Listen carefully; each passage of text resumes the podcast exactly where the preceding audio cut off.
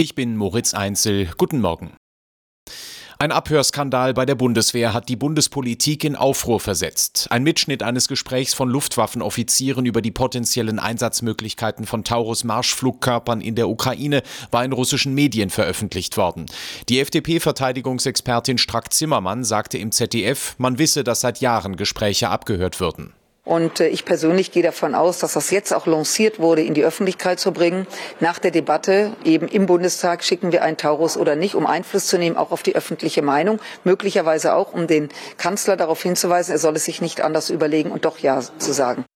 Offenbar wurde bei der Konferenzschaltung der Offiziere eine ungeschützte Leitung benutzt, meldet die Bild am Sonntag. Verkehrsminister Wissing hat die Deutsche Bahn und die Lokführergewerkschaft GDL dazu aufgerufen, kompromissbereit zu sein. Mit dem Beharren auf Maximalpositionen komme man nicht weiter, sagte er der Bild am Sonntag. Die Tarifverhandlungen zwischen Bahn und GDL waren am Donnerstag erneut gescheitert. Donald Trump hat seinen Siegeszug bei den Vorwahlen der US-Republikaner fortgesetzt. Der frühere Präsident und aktuelle Präsidentschaftsbewerber siegte in den Bundesstaaten Missouri und Idaho, berichten die US-Sender CNN und NBC.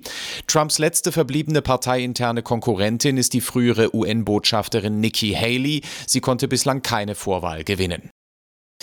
In der Schweiz stimmen die Menschen heute über zwei Volksinitiativen ab. In der einen geht es um die Erhöhung des Rentenalters von 65 auf 66 Jahre. Die andere fordert ein 13. Monatsgehalt für Rentner. Schweizer Gewerkschaften argumentieren, dass viele Menschen nicht über die Runden kämen. In der Fußball-Bundesliga hat Augsburg in Darmstadt ein Ausrufezeichen gesetzt. Dortmund und Leipzig liefern sich weiter ein enges Rennen um einen Champions League-Platz. Fünf Tore in der ersten halben Stunde und am Ende ein 6 zu 0.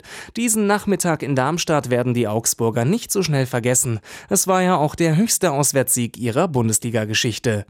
Das Duell um Platz 4 bleibt unterdessen spannend. Dortmund hat ihn mit einem 2 zu 0 bei Union Berlin weiter behauptet. Leipzig bleibt nach einem 4 zu 1 in Bochum aber weiter auf einen Punkt dran. Die weiteren Ergebnisse Mainz-Mönchengladbach 1 zu 1, Heidenheim-Frankfurt 1 zu 2 und Wolfsburg-Stuttgart 2 zu 3. Erik Garnisch, Sportredaktion.